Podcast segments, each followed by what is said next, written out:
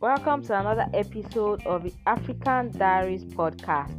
My name is Olu Dolapo. First and foremost, I want to say a big thank you and a big shout out to everyone that has been listening to my podcast all over the seven continents of Africa. I want to say a big thank you to you, shout out to you all, and I love you all for listening. As we all know, Africa is rich in many natural resources. Natural resources like salt, like gold, like different kinds. just to mention a few of natural resources.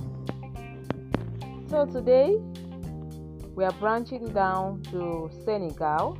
We're going to Dakar. Then we are going to see um, a we're traveling down to a lake that is called a pink lake in Senegal. So when you are going to Senegal, less than an hour away from Dakar, the capital of Senegal in West Africa, there is a lake called the Lake Retba, a coral pink lake which is nestled between the White Sand Dunes and the Atlantic Ocean. The most beautiful thing about this lake is content of this lake is salt, and this salt has become a source of livelihood for thousands of people from Senegal and West Africa. They go there to harvest salt, sell it, and make their money, make their um, source of living. That is how it has been for them over the years. So, according to people, according to source, they said the salt content of the 3 kilometer lake can be compared to that of the Dead Sea and even exceed during the dry season.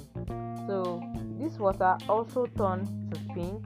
As we all know that water is colorless, but this amazing lake turns to pink. It turns to pink color in the sun due to a sun loving micro like a bacteria which produces a red colored pigment. So men were fishing in the lake, but, but by the 1970s, um, local people started to collect and sell salt from for income, following a period of economic hardship and drought, according to a report by CNN. So, as I was saying, Locals have been transporting, drying, and trading salt from this pink lake, and then 70% of it is being exported around West Africa, particularly to Ivory Coast. So I'm not, I'm not even going to be surprised if we're eating that same salt in Nigeria. And you know, salt is a very beauty, a very important ingredient in food in food uh, in food most especially. So this unique lake is one of senegal's most popular tourist destination. So if you want to if you want to meet the pink lake because this pink is always this sorry this lake is always pink all the time. So according to source according to the um, what i watched the videos i watched said if you want to meet the pink lake you could come from you you be in senegal. You could be in senegal in november december to june. So anything less than that from july to october you're, go- you're not to meet the pink lake so you can see how africa is beautiful beyond words.